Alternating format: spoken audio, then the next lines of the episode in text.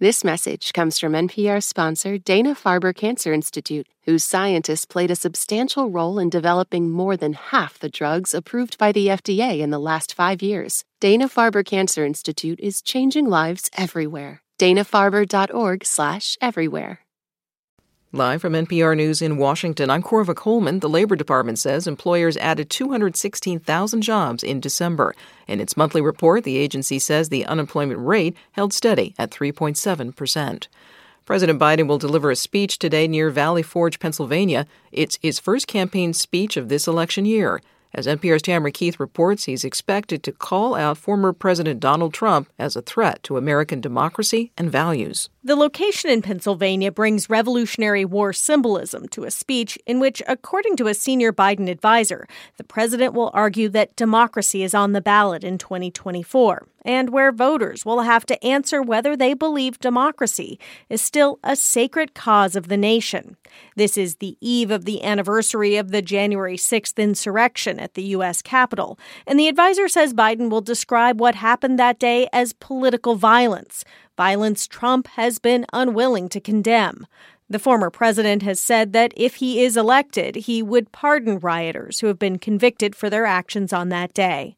Tamara Keith, NPR News, the White House. The Pentagon says an uncrewed surface vessel blew up in the Red Sea yesterday. It was a few miles from U.S. Navy and commercial vessels. This comes after numerous attacks by Houthi rebels in Yemen on shipping in the region. Pentagon spokesman Major General Pat Ryder says the security situation in the Red Sea is growing worse. Uh, this is a issue that affects the entire international community.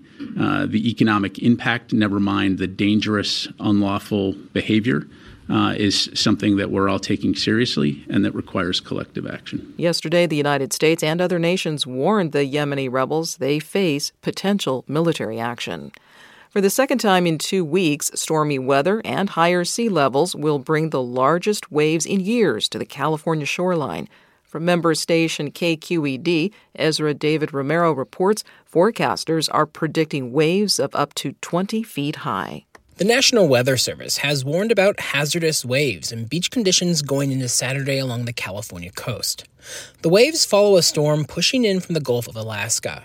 San Francisco based pro surfer Bianca Valenti says the extra large waves are a way for her to test her craft. I'm hoping for 30 to 40 foot waves and I'm hoping to sit in a critical spot and go huge. But the waves could greatly alter the coastline, washing away sand, leaving beaches narrow and causing cliffs to erode. The National Weather Service is encouraging beachgoers to reconsider their visits and to exercise extra caution while in the vicinity of extremely powerful waves.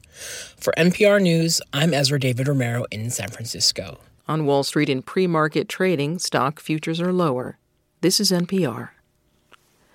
New York City officials are suing 17 bus companies that are allegedly transporting tens of thousands of migrants to the region.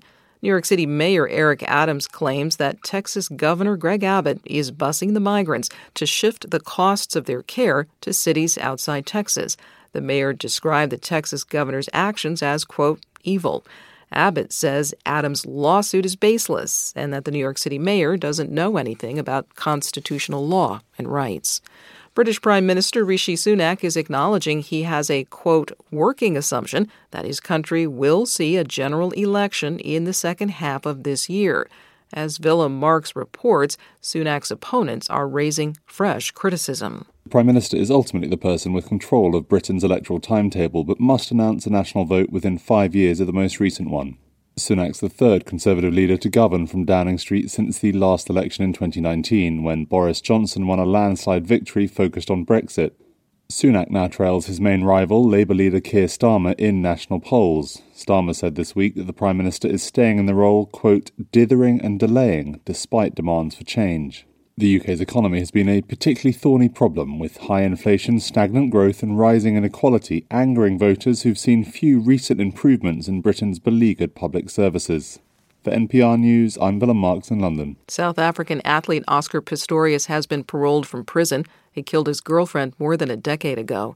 Pistorius is a double amputee who competed in the Olympics.